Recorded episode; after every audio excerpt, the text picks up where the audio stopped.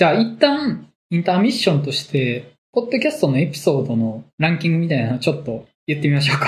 はい。はい、はい。はい。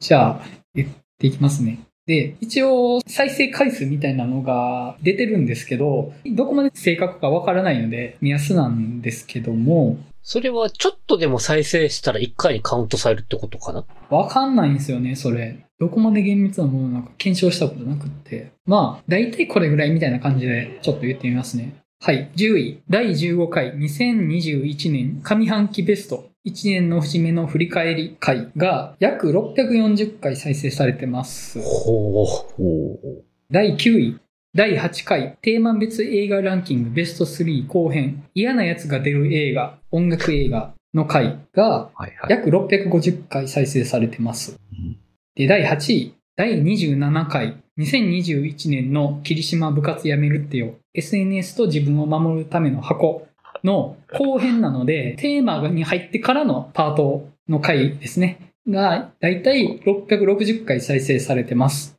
へで、第7位、第35回、エターナルズ、壮大で等身大どこまで行くか MCU の本編パートが約670回再生です。で、第6位、第21回、ザ・スーサイド・スクワット、極悪党集結、ドブネズミと真の悪党の話が約700回再生となってます。うんで、第5位、第24回、私たち人類は映画の話がしたすぎる、映画の話したすぎるバー紹介フリートークの回が約710回再生です。ああ、一番最初のフリートーク会ってことそうですねですかね。あで、第4位、第36回、最近見た映画フリートーク、チックチックブーン、開いてマリグナント、などなどの回が。約810回再生ですね。で、第3位、第31回、デューン、砂の惑星、ふわふわしたデューンって感じの話の回が約870回再生されてます。めちゃくちゃふわふわしてた回ですね。あ。あんなので良かったのかみたいなのがめっちゃ聞かれてますね。でも、早かったしね。公開直後で。単純にデューンが人気ってことですよね、これ。作品のね。うん。はいなるほはい。第2位、第17回、竜とそばかすの姫、賛否入り混じる大激論が約920回再生ですね。この回はね、僕は面白いと思いますよ、この回は。俺割と論じたからな、あの時。多分初めて論調がぶつかった回だと思うんですよね、あの回って。俺が絶賛してて、なんかは、い批判の声に負けず頑張ったっていう。いやー、原口さん土俵際で頑張ってましたよ。3人がかりで攻めてましたからね。そう、俺はもう細田さん好きだから。うん。やっぱね、人気なんですね、細田守監督。ど。うん。はい。で、第1位が、第29回、007ノータイムトゥーダイ。やっぱりダニエル・ボンドが好きなのの回が、えっ、と、約1180回再生となってます。そんな、へ結構ぶっちぎりですね。え。ですね。まあ、世代も広いからかどうなんやろそれもあるかもしれないですね。あと、やっぱり今年最大の話題作何かって言われたら、007だったかなとは思うんですよね。その、洋画の中では。うんようやくやったからね、公開がう。ん。まあ、あの、洋画の最大の大ヒットは、ワイルドスピードなんですけどね。おー。ああ、はいはい。やっぱね、客層って違いますよね、本当に。映画好きじゃない層が見に行く映画って強いですよね。そっか、なんか、ゴジラ対コンク多いかなと思ってたんやけどそんなにだったと思います。な。うん、わからないな。でも、割と最近の回が多いか。最近聞く方が増えてんのかな？えっとね、やっぱりね、リスナーさん増えてきてるんですよね、そこは。母数が。うん、母数が増えてきてるし、やっぱりね、意外とフリートーク強いっていうのはありますよね。うんそこは、あのやっぱりネタバレを気にする問題があって、フリートークの方が聞きやすいっていうのはどうしてもあるかなっていうので、で、まあ、あの、最近は、オープニングトークが長くなるような回は、回のナンバリングを分けても単独フリートークになるような形で公開したりとか、そのオープニングトークってなってると、やっぱり聞きにくいかなっていうのはあるんですけど、単独の回としてフリートークとして成立してたら聞きやすくてあったりするのかなとか思って、そういう工夫はしてたりするんですけどね。まあまあこんな感じで聞いていただけてると。はい。僕が一人でやってた時って、一つの回10とか20とかやったんで。そう。いや、でも一人で収録偉いなと思うんだけどな。うん。喋ったことの半分ぐらいカットしてましたね、あの頃は。ほとんど詰まってたんで、喋りが。いや、でもやっぱこのメンバーになってからすごいリスナーさん増えました、本当に。うん。なんかこんなに聞かれてるんだっていう、うん。うん。10位からの発表でしたけども、それでも600何回再生とかって、すげえって思いますね、本当に。正直映画の話したすぎるバーに来ていただける母数ってそんなに大きくはないので、まあできるだけそのリスナーさんの母数は増やしたいっていうのはあります。で、その上で、その中のごく一部が映画の話したすぎるバーに来ていただけたら嬉しいかなっていうのがあって、やっぱりまあ、あの、直接お話ししたいっていうのが目指したいところではあるので、もちろん聞いていただけてるけど、ちょっとバーには来れないっていう方ももちろん楽しんでいただきたいっていうのはあるんですけど、まあ、もし来れる方がいらっしゃったら、ぜひ来ていただきたいし、来れる立地にお住まいの方でしたら、まあ、ぜひ、まずはこのポッドキャストを見つけていただいて、まあ、いっぺん行ってみようかみたいに思っていただけたら嬉しいなっていうのはありますね、そこは。はい。そんな感じで、映画の話したすぎるラジオの再生数ランキングを発表しました。はい。では、後半、各店長メンバーのベスト5位から1位を発表していこうと思います。順番が10位から6位と逆回りで、まずマリオンさんから発表していただこうかなと思います。はい。そのままじゃあ発表していきたいと思います。5位が、パワーオブザドッグ。おうおうおうはいお4位が、街の上で。はい。うん。3位が、サイダーのように言葉が湧き上がる。はいはいはい。2位が、あの子は貴族。はい。1位が、ドライブ・マイ・カーです。なるほど。はい。パワーオブザドッグは、まあ一回、ポッドキャストでもちょっと話したかなと思うんですけど、本当にやっぱベネディクト・カンバーバッチ演じる、いわゆるトキシック、マスキュリン、有害な男性性を称えたような人物を、文字通り丸裸にしていくみたいな映画だったんですよね。本当に不穏で、不穏な状態がずっと続くんですよね。この男がいることで、もう周りは本当に良くないことが起こるみたいなのをじわじわと見せられていって、で、その中で本当この男っていうのはすごく、すごく威張ったりとか、で、なんかすごいなよなよした人に対してはもうすごい当たり散らすとか、しかもすごくネチネチと、まあ、いやらしく、ちょっとわがままな子供みたいな振る舞いをしたりとかもするし、けどその彼の裏側には実はっていうのも描かれてて、そこがなんかね、すごくこんなにこの一人の男に対する深い観察眼というか描き込みがされてるっていうのがちょっとやっぱすごくて。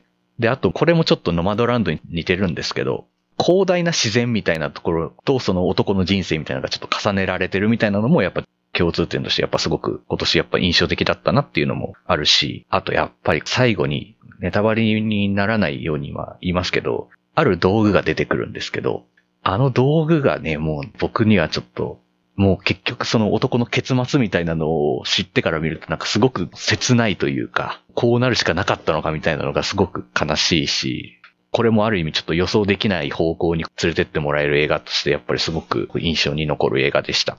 で、4位の街の上では、とにかく愛おしい映画だなというか、なんかみんな素直じゃないっていうのがやっぱ僕はこの映画好きなところで、自分のその気持ちをみんな素直に伝えられない人ばかりで、伝えるべき人にはちゃんと気持ち伝えられなかったりするんだけど、けどなんかあんまりそんな仲良くないとか、この日初めて会った人には思いっていうのがちゃんと素直に伝えられたりとかっていう、そのあべこべな感じというか、そういうこうじれったいなとかめんどくさいなみたいな部分がすごく愛おしい作品で、で、あとやっぱりなんか本当に何気ない日常が淡々と描かれてるっていうのも、コロナ禍でなかなか思うような生活ができないっていう中ですごく自分の中で刺さる映画だったんですよね。カフェに行くとか、お気に入りの古本屋に行くとか、古着屋で自分好みの服を見つけるとか、たまたま知り合った人と一晩お互いの身の上話をして帰るとか、そういう本当ありふれた光景とかにすごく愛おしさを感じずにはいられなくなるっていう感じですね。本当にあの主人公とジョージョイハちゃんですか？との長回しで会話するシーンの、本当あの、お互いになんとなく知り合ったばっかりだけど、お互いのことなんとなく近づけたかもしれないね、みたいなぐらいの距離感で話して一晩を共にするみたいな、本当になんかすごく忘れられないひとときというか、なんかそういうひととき、本当素晴らしいなってやっぱ僕は思ったので、この映画のことは忘れられないし、まああと途中の本当にコントかよみたいな 大集合シーンは本当腹抱えて笑ったので、この映画は上位に上げたいなと思いました。で、3位のサイダーのように言葉が湧き上がるなんですけど、これがね、アニメ作品で、ちょっと内気なで、俳句が趣味の男の子なんですけど、と、顔にコンプレックスがある女の子。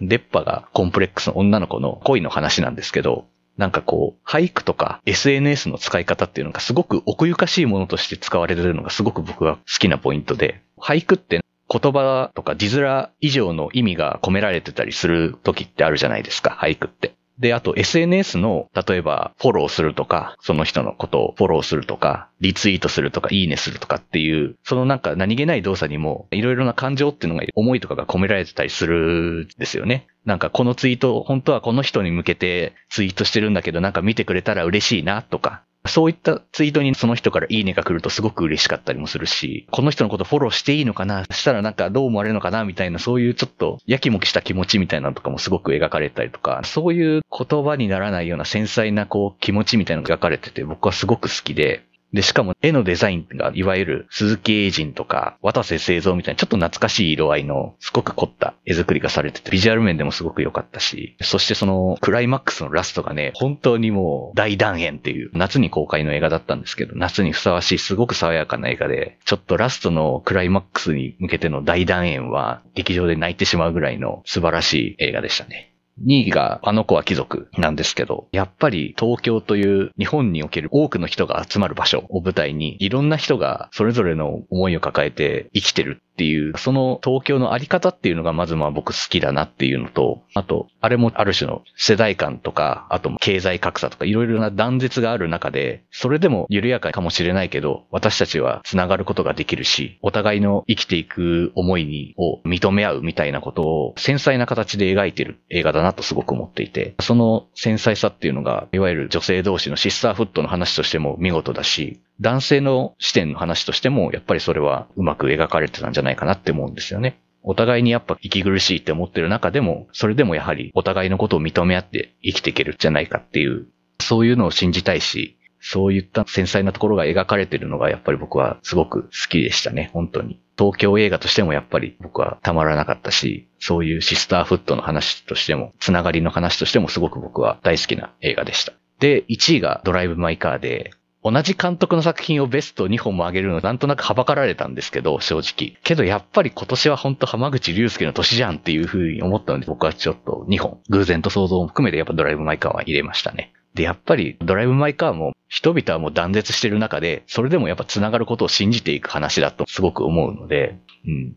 で、まあそういった意味でも多言語劇っていうモチーフの使い方とかもすごくうまいし、そして演じることっていう意味でも僕はすごくいいなと思ったことがあって、演じるって要はその人じゃないっていうか、ある種嘘をつくみたいな話だなともちょっと思っていて、で、そういう嘘っていうのが優しい嘘であることもあるし、悪意ある嘘であることもあるし、まあそういった嘘っていうのがまあ潤滑油として働く時ってもあるけど、なんかその嘘によって人と人との距離が途方もないぐらい遠くに感じたりすることもあるなとも思っていて、そういう演じることっていう、徹底的に自分を空っぽにして、テキストを染み込ませて、そして初めて自分のものにするっていう、あの本読みの過程っていうのはそういうのがすごく出てるんじゃないかなってすごく思うし、やっぱりその中でも喪失の抱えたままでもどうやって自分たちは生きていくんだっていうのを何がダメだったのかなみたいなのを改めて感じながら、それでもやっぱり生きていくっていうのは僕の中ですごく刺さるテーマだったし、いろんなシーンを思い出すだけでちょっと泣けてくる映画だったなというか、ワーニャおじさんのセリフの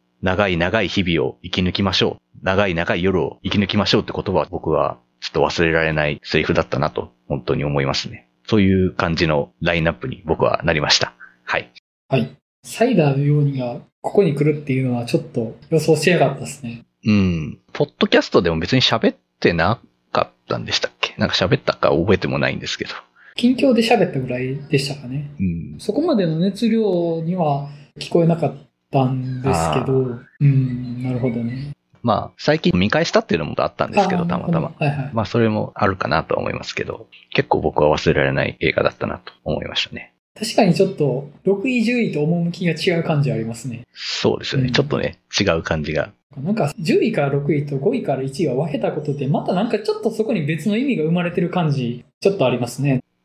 うんうん。そうですね。ウェルメイドな方がちょっとやっぱ上には来やすくて、うん、けどやっぱりその中でやっぱ自分に刺さったものみたいなのがちゃんとあるんですけど、自分が取り上げなきゃみたいな気持ちもちょっと働くじゃないですか、そういうのって。そうそうそう。やっぱあるんですよね。もう、サイダーとかと、あとやっぱレミニセンスとかやっぱ僕の中でそういう映画だったかなっていうふうに思いましたね。はい。では、前田さん、お願いします。はい。5位から1位はどんどん理由がなくなってくるような感じなんですけど、5位、猿楽町で会いましょ はい。はい。う。4位、モータルコンバット。うんお、で、3位がラストナイトイン奏法。うんうん2位、最後の決闘裁判。うんうん。1位、ゴジラ VS コング。来たー 来ましたね。はい。うん。まず5位の猿楽町で会いましょうなんですけど、私もう何回この話しとんねんっていうぐらい、ずーっと猿楽町の話をしてるんですよ。映画バーでもそうですし、このポッドキャストでもそうですし、プライベートでもずっともういろんな人に勧めまくって、いろんな人と語りたいなっていうような映画で、で、私結構人の惨めな部分とか嫌な部分っていうのを描いてる作品が好きなので、なんかそれがすごくちゃんと描かれてるし、監督、もともとその映像作家さんというか、そっちの畑の方ってお聞きしたんですけど、映像すごく綺麗で良かったんですけど、いい意味でそういう変な作家性というか、映像作家さんが撮ったんやなっていうのを感じさせないような自然さがあって、そういう作品全体の雰囲気とかも好きでしたし、なんせ出てる人みんなの体当たりの演技がやっぱりすごい素晴らしいなっていううんところで5位上げさせていただきました。4位のモータルコンバットは、も う本当に語ることがない、ないぐらいちょっともう、そうです。理由なんているのかっていうような感じなんですけど、とにかく見た後のテンションも含めて、ずっと楽しみにしていた映画でもあったので、見終わった後ほんまにドラゴンのタトゥー入れようかなっていうぐらい楽しんでて、ドラゴンタトゥーの女になるっていうんですか？そうですね。モータルコンバットは、なんせ9位にガーナのモータルコンバット入れてるんで、ちょっと本家も入れとかないとなっていうのもあって、はい。4位に入れてます。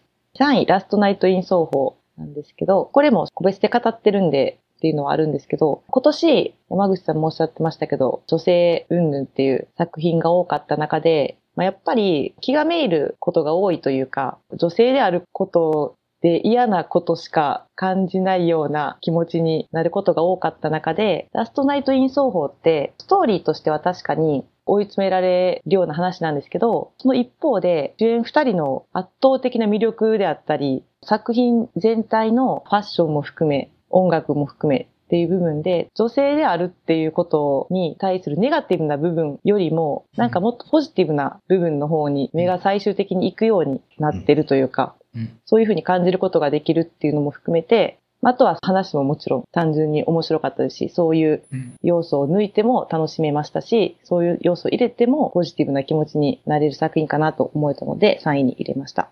で2位の最後の決闘裁判なんですけど、まあ、リドリー・スコット監督が好きなんでっていうのもあるんですけどうん、結構真面目なテーマで、時間も長いんで、普段だったら私あんまりちょっとそういうの苦手なんですけど、全然時間の長さも感じさせなくて、ずっと見ている途中飽きることもなくて、もうそれはもうさすがの一言というか、何を撮らせても面白くしてくれるなっていうところと、まあ、この映画も語りがいもあったので、自分の中では今年2位にしました。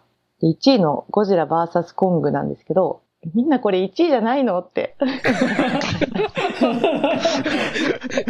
ゴジラ好きですよ。おうおうそう私は今年に関して言えば、劇場に2回見に行ったのこの作品だけなんですよ。おーそう。で、なんかやっぱり、1回目見終わったとみんなに収録したっていうのも含めて、自分の中の思い出感もすごくて、うんうんなんて楽しい一日だったんだっていうような感じもあって、そういう思い出も含めてっていうのもあるんですけど、見ている最中ずっと楽しくて、冒頭から最後まで、もう画面に映ってるものを見てるだけで最高にハッピーっていうテンションだったので、私はもうみんなこれを1位にしてくれるんだろうなって思ってたんですけど、全然人気ないやん。あの収録はめちゃくちゃ面白かったですよ、本当に、あの時は。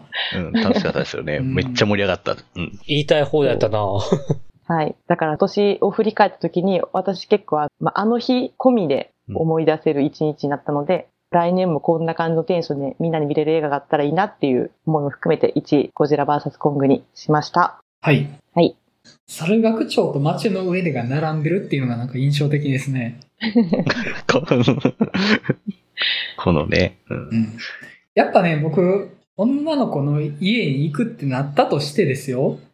やっぱね、街の上でで起きる出来事の方がね、やっぱ楽しいと思うんですよ、あっちの方が。猿学長で起きることよりも。そりゃそうですよ。いや、でも私は、あの、さっきマリオンさんが、街の上でに対するコメントを聞いてて、うんはいいや、もうそっくりそのまま私が猿学長に思ってることとも一緒やなと思って。ああコメントコピペしようかなっていうぐらいね。まあマリオンさんにとっての街の上でが私にとっての猿学長みたいな。えーもうなんか明確にここが違うのが面白いですよね。うん、あとなんかやっぱ5位から1位のラインナップを聞いて、ああ、確かにマリグナントはやっぱなんかちょっと下の方に行っちゃうなっていうのはちょっとわかるというか、なんかマリグナントが人ってどういうことなんだろうって思ったけど、確かに上濃いですよね、ラインナップ確かに。いや、うんそうなんですね。こう、やっぱり並べて出してみると、順位をつけろって言われたら難しかったですけど、こんな感じになりました。やっぱね、こういうのがね、その、順位をつけることの肝だとは思うんですよね。どっちの方が偉いとか、どっちの方がよくできてるとか面白いとか、そういうことじゃなくって、自分にとってどうしてもこっちを選ばなければならないっていう、その、選択した形跡が見えるじゃないですか、ランキングって。うんでそこには絶対に選択の意味とか意図が伴うわけで、そこにこそね、この順位付け遊びの芯があるとは思うんですよね。その順番の数字自体はそんなに意味がなくって、そうしなければならなかった、その選んだ人の気持ちとかを聞いて初めてランキングって生きてくるなって僕は思うんですよね。うん。だからやっぱり面白いですね、そういうところが、お話聞いてて。はい。では、原口さん、お願いします。はい。じゃあ、原口の今年のベスト5ですけども、第5位、ドライブ・マイ・カおうおうおううんー。そこか。第4位、ノマドランド。はい。第3位、あの子は貴族。はい。第2位、花束みたいな恋をした。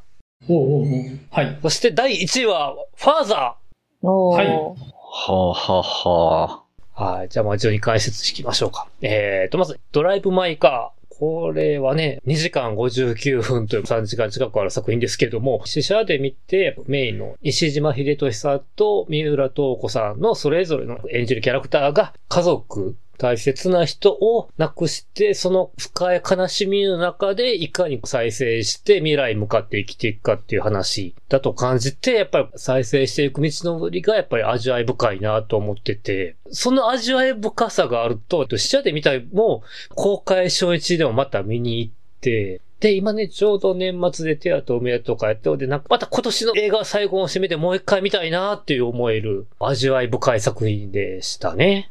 で、ノマドランドなんですけども、私が今年家を買ってリフォームして引っ越ししたっていう長い道のりがあったので、で、ちょうど家を選び出した頃にノマドランドを見まして、いわゆる映画の中で、ホーム、ハウスの違いとか定義ね、関するセリフとかあって、その辺がね、非常にこう、やっぱ家を買わったってもなんかね、考えさせられて、結構今年の、ある種今年の人生の一本的なある作品かなと。おーおーなんかね、はいちょっと影響を与えたかなっていうね。なるほど。あの、家を買う人がノマドランドに影響を受けたっていう、すごい不思議なエピソードですよね、それ。いや、でもまあ、その、あの、まあ、家そ。の、要はホームというものの定義について考えたってことですよね、それってつまり。うん、そうそう。ね、ボートラヘンか、それがこう非常に印象深く残ってて。なるほど。まあね、まあこっちは普通に勝ったわけだけどもね。まあ別にノマドをしてるわけじゃないけども、なんか考えさせるなっていう。なるほど。なるほど。で、やっぱこの作品で、クロエジャオ監督にあって、撮り方が非常に美しい、ロードムービー的なとこあったので、まあ、クロエジャオ監督のおかげで初めて MCU 作品エターナルズを見たっていうのも大きいですかね。そうですね。ああ、そうかそうか。ここから沼に付き合ってくださいね。どうなるかな？正月一発目とりあえずスパイダーマン見に行きましょうね。ええ過去全然見てないのに。スパイダーマンって、ね、でもどの瞬間から見ても面白いですからね、別に。は。はいい。で、第3位、あの子は貴族。そう、これね、最初試写で見終えた時は、最終的になんかこう、東京で頑張って生きる女性の話っていう印象が強くて、これを男性の私がどうコメントしようかって非常にちょっと困ったっていうのが最初あって、うんうん。でも公開されてみんなの意見とか、いろんな方の意見を聞いていくうちに、だんだんと自分の中で評価が上がっていったというか。で、そう、この作品でやっぱコーラ健吾演じる男性の側の苦しみっていうのあるっていう改めて気づかされて、なんか非常に分かったのと。で、やっぱり見ながら思った、地元に戻った時の同窓会でのあの嫌な感じっていうのが非常に分かって、どこでもあるよな。やっぱ俺同窓会行きたくねえみたいな。この年末年始も帰省しねえぞって思いながら。非常になんかね、一回見て、いろんな人の意見、捉え方を聞いた上で評価が高まっていい作品だなという感じた作品ですと。はい。で、えっ、と、第2位、花束みたいな恋をした。これちょうど1月末公開作品とかあったので、去年の段階で試写で見てたんですけど、いわゆる日本映画にありそうな青春恋愛映画において実はそうでなくて、誰かが難病になるとか大きな出来事はないんだけれども、淡々と普通の男女が出会っって恋愛していくっていう映画。なのになぜか愛おしく感じる作品で、さすが坂本雄二脚本だなと思うんですけれども、見ながらね、学生時代に経験した痛い恋愛体験を思い出し余計こう泣いてまうというか、あの時告白しときゃ振られることなかったなっていうのをなんかね、思い出して自分の痛い経験を思い出して、なんか余計クライマックスで泣いてまうっていうことをして、わあ、まあね。なんか、猿学区長の時とその、入り込み方が似てませんか？なんか。いやー、ちょっとね、俺本当に痛い経験したからね、非常に。うん、なるほど。はい。でね、あと、下で見てたんですけど、これ結構なんかね、サブカル要素をかなりぶっ込んでて、うん死者で見ながら、これ俺しかわからねえだろうっていうネタを入れ込んでるのはすげえなと思うから。あくまでね、そういったカルチャーネタは、記号的要素ではあるんだけども、入れ込み具合がすごいなっていう。うん。ともありながらやっぱり愛おしい作品だなってね。うん、なんかね、だからもう、来年で40とかなるんですけど、20代の頃思い出すような作品をね、見てしまうとやっぱり愛おしくなって評価上がるんだよな、という個人的なエピソードです。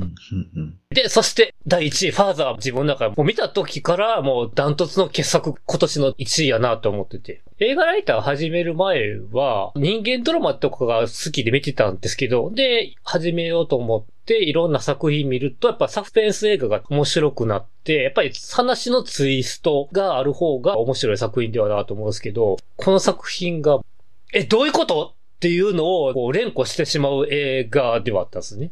で、アルツハイマーを患った役をアンソニー・ホップキンスが演じていて、自分の見ていたものが現実ではなかったと気づかされる時の喪失感の重ねまくって最終的にこういうことだなというのを呆然とした作品。非常によくできた作品だなと。元は舞台の作品で舞台の演出家やった人が初監督にしてこんな作品を撮るっていうのが凄まじるすぎるなという。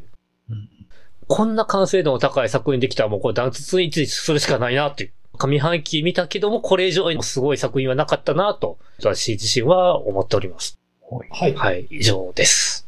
はい。ファーザーって舞台出身の方が作られてるんですね。はい。なるほどな。あれ、舞台で見るとまた違う面白さありそうですよね。うん。やっぱ舞台って同じ人が別の役割を演じるのがすごい憎むのって結構得意じゃないですか。表現方法として。めちゃくちゃ面白そうですよね。ファーザー舞台版って。うん。あ、だから見ながらね、女優さんの顔が微妙に似てて余計混乱して実は後で違って分かってくるんだけども、うん。いろんな意味で混乱する要素が多くて。それはまあそうですね。僕も人の顔を見分けるの苦手やから、あれみたいなことをね、考えながら見てて余計混乱するみたいなのありましたね。あと聞いてて思ったのが、はい。猿学長って汚い花束みたいな恋をしたでもあるなと思って。まあ、うんそうそう、汚くないから。いや、あの、汚くないか。汚いっていうのは、悪人が出てくるって意味です。悪人というか、ずるい人が出てくるって意味です。地方から出てきて、うまくいかなくて、みたいな。うん、なんかね、いろいろ被るなと思って。まあ、やっぱ今年東京映画多かった気しますよね。その地方から見た東京みたいなのが視点として入ってる映画結構あったなとは思って、そうですね。うんそこも印象的な一年だったかなとは思いましたね。いやー、花束はね、入れるか迷ったよねっていう、本当に迷いましたよね、なんか。うん、普通の話といえば普通なんだけども、やっぱいいよなっていうね。うんだし、あの主人公たちとやっぱ年代が同じぐらいなので、やっぱそういう親近感もすごくあるというか、僕はあんな、そんな映画になるようなことはないけれども、同じ年代ぐらいの子がそうやってどっかで生きてたのかもなっていうなんか想像が働くというか、なんかそういう映画だったなって個人的には思ってますね。うん。はい。あと、原口さんって、あれですね、はいその自分のエピソードが交わると、まはた喋りの熱量変わりますよね。ていうか、上位って基本自分の過去に絡んでるものじゃないですか。でないとね、自分のベスト10を選ばないよね。うん、まあ、まあまあそうですけどね。やっぱ、10位から6位が客観的にウェルメイドな感じがあったけど、うん5位以上がもうそれあなたの話ですよね、みたいな。えっと、それをここでは話していいよね？うんうんいや、それがいいですよ、やっぱり。うんそれがいいですよ。なるほど。はい、ありがとうございます。はい。えっと、じゃあ、僕行かせてもらいます。はい、山口の5位から1位ですね。5位、ドライブ・マイ・カーお。4位、ミラベルと魔法だらけの家。おーうんうんうんうん。で、3位、劇場版少女歌劇レビュー・スターライト。はいはい。はい。で、2位、マリグナント、凶暴な悪夢。で、1位があの子は貴族です。はい。もう1位がもうこれでしたね。おじゃあ、順番に喋らせてもらうと、5位、ドライブ・マイ・カー。えっとですね、あのー作品の出来としてはもう今年圧倒的だったんじゃないかなとは思って、3時間退屈する瞬間がないっていうのは、ちょっと稀な体験だったなと思いました。で、まあ僕、ドライブ・マイ・カー会でも言ったんですけど、男性視点に物語の視野が偏ってるんじゃないかっていうところは、後々気になって、僕はこの作品を評価していいのだろうかっていう思いがあったんですよ。ただ、そう言いつつ草の響きとかめちゃくちゃ好きだったんで、やっぱり男性のちょっとエゴイズムが混じりながらも、この人生に救いを求めたいって気持ちってどう考えても自分にあるし、そこをなんか危機感感じるからって言って拒絶しても、やっぱりそれは自分のことじゃないなと思って、改めて自分にとって大事な物語だったなとも思ったし、純粋に出来として圧倒的なので、上に入れないのはおかしいなという風な思いがあって、5位になりました。うんはい。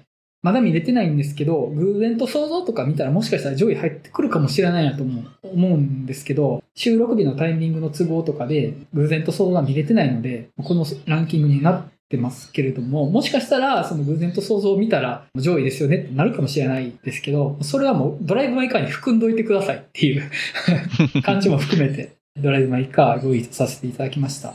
はい、4位、ミラメルと魔法だらけの家。これはですね、僕は本当に見てて何回泣いたんやろってぐらい泣きましてですね、あの、人間泣いたら負けなんですよ。はい。あの、負けた。泣いたら負けて。えっと、やっぱりね、家族っていうものの捉え方がすごく良かったですね。家族とは祝福であり、呪いですと。で、呪いっていう側面をファミリーアニメの大御所であるディズニーが描いたっていうこと。そこをいなさない描き方をしてたと。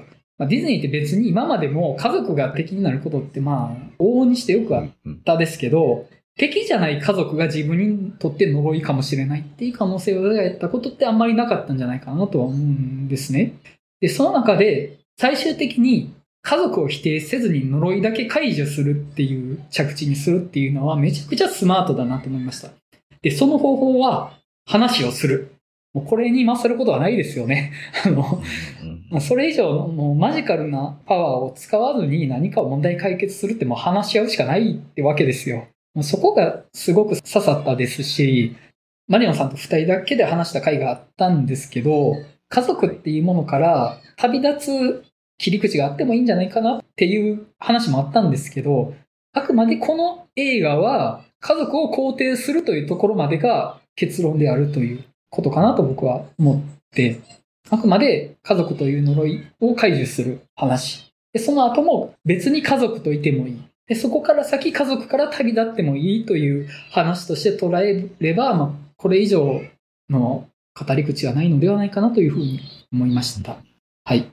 で、3位、劇場版少女歌劇レビュースターライト。えっとですね、まあ、これはちょっとまあ、あの、僕の中での前提条件が多い作品ではあるんですね。まずそもそも歌劇というものをモチーフにしたアニメーションとして、少女革命ウテナというアニメシリーズがあって、で、それに近しい歌劇というモチーフを使ったレビュースタライトというテレビシリーズアニメがありましてですね、かつそのレビュースタライトの監督は、ウテナを作ったクリエイターである生原邦彦に指示してたと。っていう、いろいろ文脈の経緯があるっていうのはあるんですね。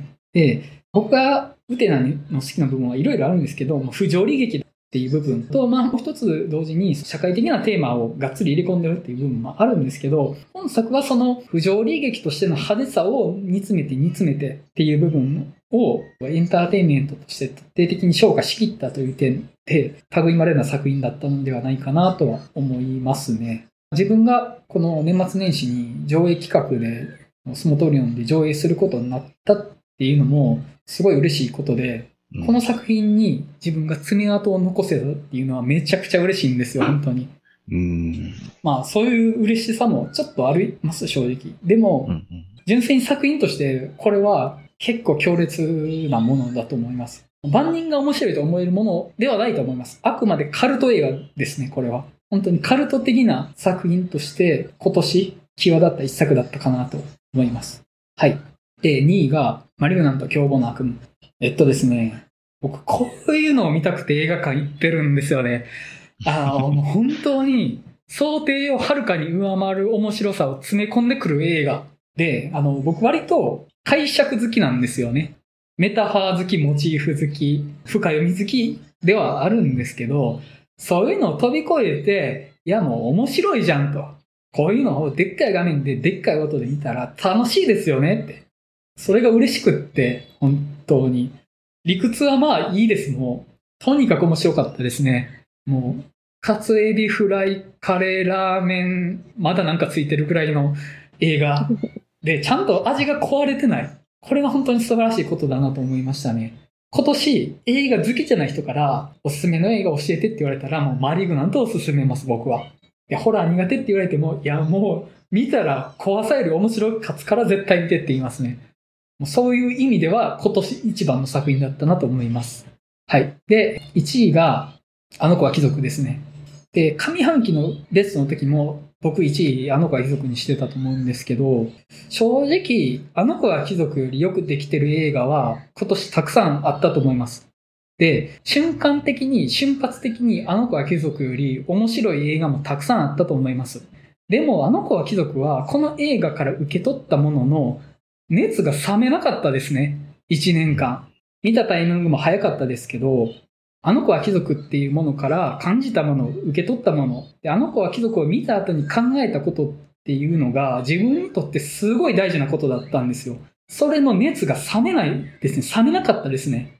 うん、なんか、よくよく改めてランキングとかいろいろ考えたんですけど、でもやっぱり2021年の自分にとって一番大事な映画は、あの子は貴族だなって改めて思った作品でした。これはもう動かせなかったですね、本当に。もう素晴らしい作品だったと思います。はい。以上、山口の5位から1位でした。はい。これにて全員分のランキングが終わりましたね。いやー、はい。すべて通してみて、皆さんいかがですか？もうやっぱもう、個性しか出てないですね。だランキングも。やっぱさすがだなって思いました、本当に。いや、やっぱり山口さんはレビューストライト入れてくれるなって思ってたし、そうそう、やっぱそうだよねって思ったし、本当にもう、もう原口さんはもう完全に自分の話じゃないかみたいな。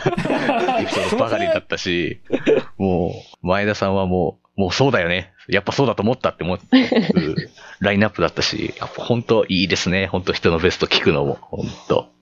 うん。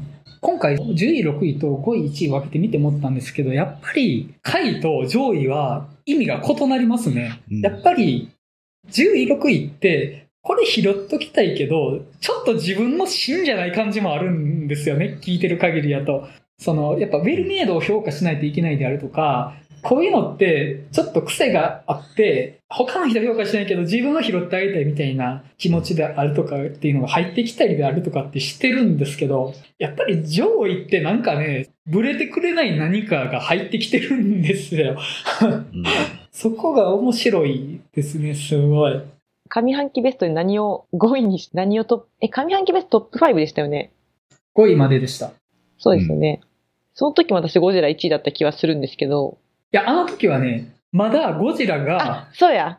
そう7月やから、うん、7月。確かね、前田さん1位モータルコンバットちゃいましたっけ？で、みんなで、え、ゴジラじゃないの？って言ってたんですけど、いやあゴジラは下半期なんでって言ってて、そっか。本当にそのまま1位に入ったっていうね。そっか。だから、そうや今回がある意味、満を持して、堂々と2位ってことですよね。はい。そうなんですキングがちゃんとね、玉座に座ったわけですよ。半年間、満を持して。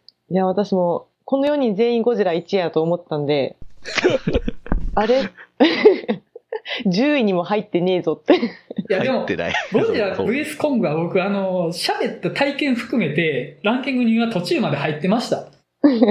ええうん。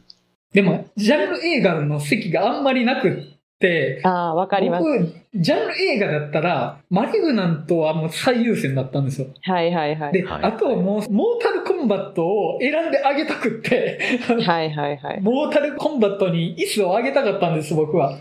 ゴジラ VS コングはもうみんな好きじゃないですか。あね。モータルコンバットの椅子を作ってあげなくても、どうせドテーンってでっかい玉座に座ってるわけですよ。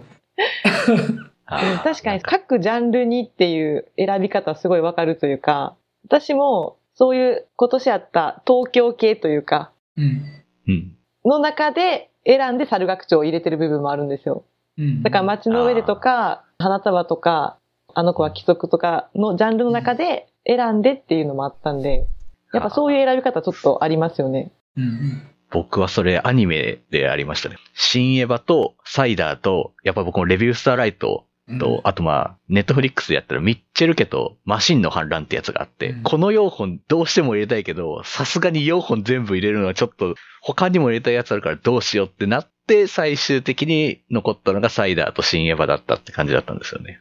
いや、僕は、原口さんの10位、6位がウェルメイドにまとめてる感じから、急に5位以上自分の話しかしなくても好きですよ。あ、だから、さっき見せた、外国映画と日本映画のそれぞれの9位、10位ぐらいはサスペンスで固めてるというか、あのね、だから、日本映画の9位、10位が、先生私の隣に座っていただけませんかとかキャラクター。外国映画でもランとかスワローを入れてるので。うんうんおー、好みがね、出ますね。ちなみに、僕と原口さんは今年見た本数みたいなのを大雑把に言いましたけど、マリオンさんと前田さんって今年どれぐらい映画見てました？あーと、僕、毎回ベストを決めるときって、その年に公開された映画、うん配信作品とかっていう風にも区切りつけてるんですけど、で、一応そのベストを考える中で、まあ、集計したら、184本でしたね。ええすの中から。選びました。多いなぁ、さすがやなええ私、数えてないんですけど、はい。劇場に見た本数、山口さんと同じぐらいかなと思ってるんですけど、あと、配信とか DVD 買ったとか、そういうの含めたらちょっとわかんないですね。なんかやっぱり同じ映画何回も見ちゃったり、今年ロッキーシリーズ完走したりいろいろして。そうでしたね。そうやな、スタロー旧ン。作もいろいろね、見てるし、ね、ありますよね。うんその辺数えるとちょっとわからないですけど、はい。まあでは、店長メンバーの各ランキング1位と、映画の話したスキルバーで投票された票数と、お便りいただいた票数を合計した、映画の話したすぎるバー映画の話したすぎるラジオとしての2021年映画ランキングを発表したいと思います。全体の投票数がすごい数っていうほど多いわけではないっていうのと、あと、票がかなり散らばってるので、各作品の票数は決して多くはないです。なので、ほとんどが1票なんですよ。で、その中で複数票集まったものを取り上げたいんですけれども、はい。では、いきたいなと思います。まず、3位ですね。で、3位が、2票入ったものが3位になってます。で、そちらが4作品あります。まず、街の上で、うん。愛の歌声を聞かせて、ドライブ・マイ・カー、ファーザーですね。はい。ドライブ・マイ・カーがここに来てしまうっていうのは意外というか、うん。もうちょっと票数集まってもおかしくない気がします。はい。で、2位、投票数3が3作品あります。007 No Time to Die、ザ・スーサイド・スクワット、極悪党集結、あの子は貴族ですね。いや、私、スーサイドスクワット、みんな入れるかなと思ったんですけど、意外と入らなかったですね、ここで。そうですね。まあ、あの、このメンバーもそこまで好みではなかったかもしれないですね。まあ、アクションというか、ああいうのちょっといろいろありましたしね、他にも。そうですね。いろいろありましたけどね。うん。もう本当に、10枠に余裕がなくて。確かに10枠に余裕がなかった。うん。だから、その、ジャンル系はもう、全然枠がなかったんで、本当に。はい。で、1位が、新エヴァンゲリオン劇場版。4票になります。はあ、新エヴァになるんですね。全投票が映画バーの方で入った投票になりますね、これが。あうんなんかやっぱバーの方にアニメ好きがちらほらと来ますよね。うん、そうですね。でもまあ、普通に新エヴァが良かったっていうのはあると思いますよ。あの、今年最大のヒット作ですからね。う。うんん。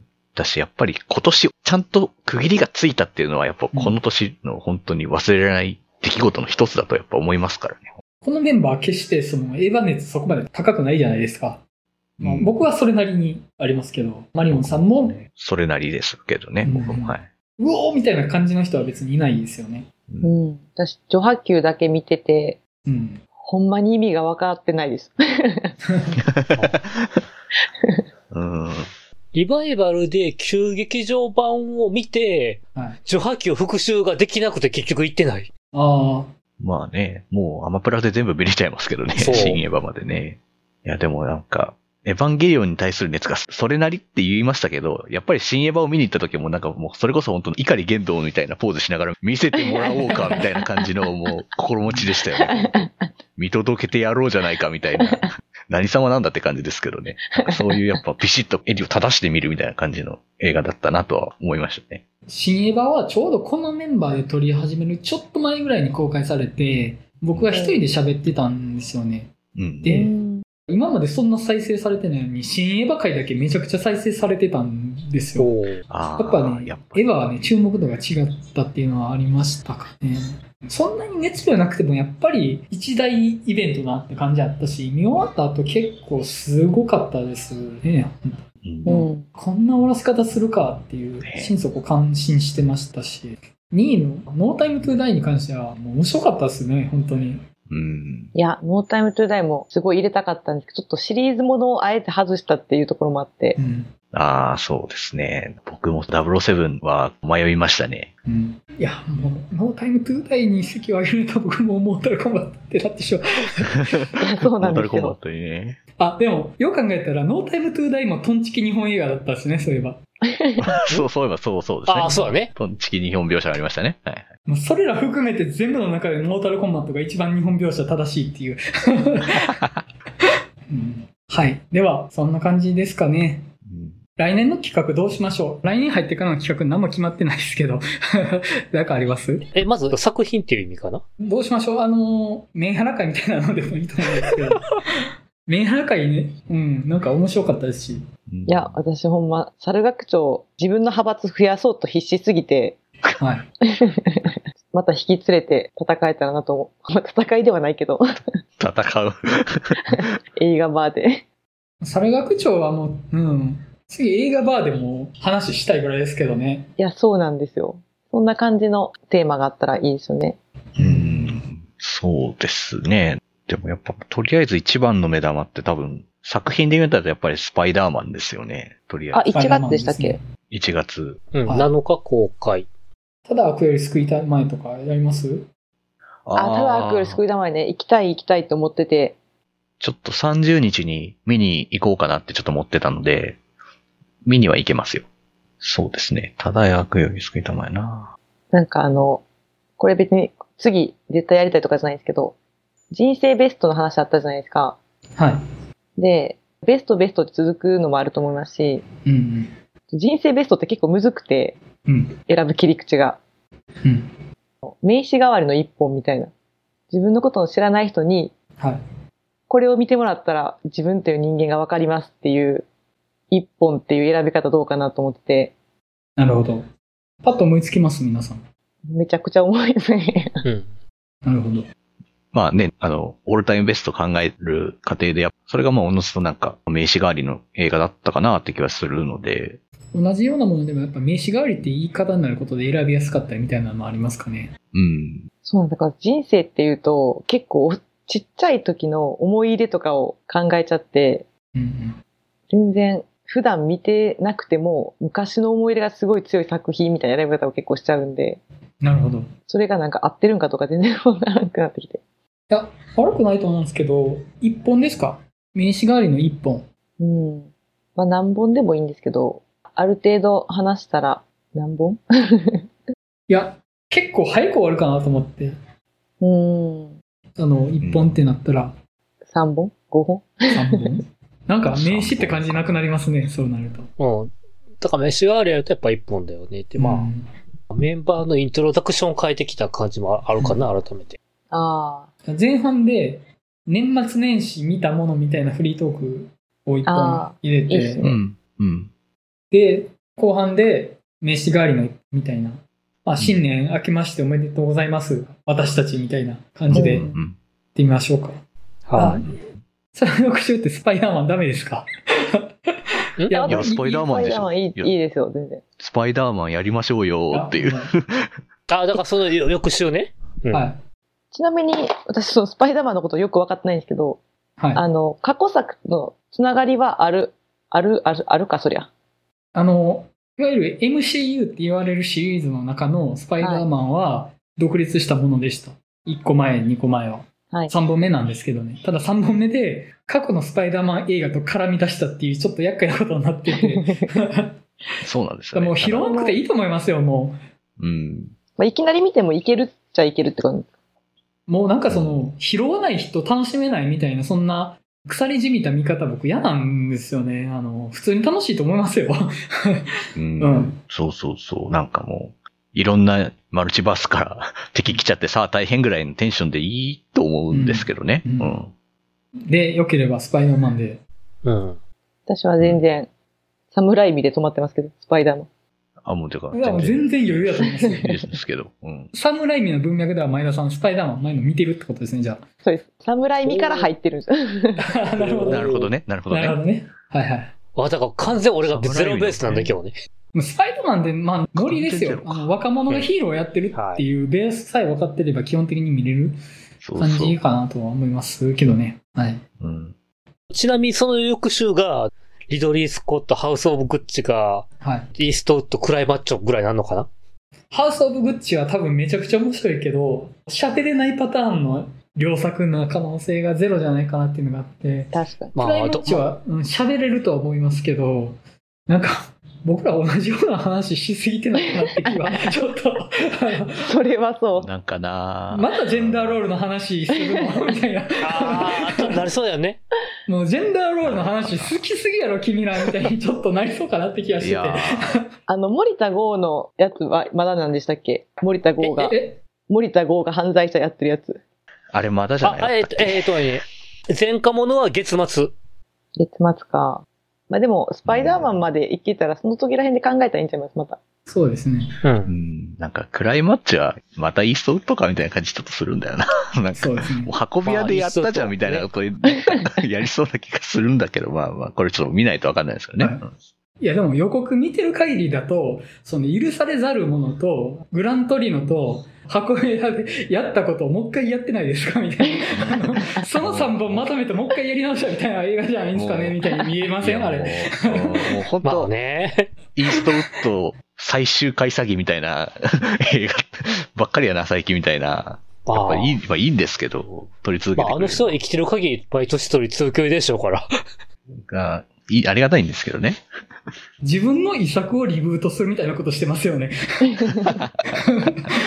毎回更新してっていう、なんか、衣装の内容をなんか毎年更新してるみたいな感じです。ね。多分面白いんやろうなって。めっちゃ見たいし。うん。はい。はい。では、そんな感じで、まあ、来年も収録していけたらなと思っております。はい。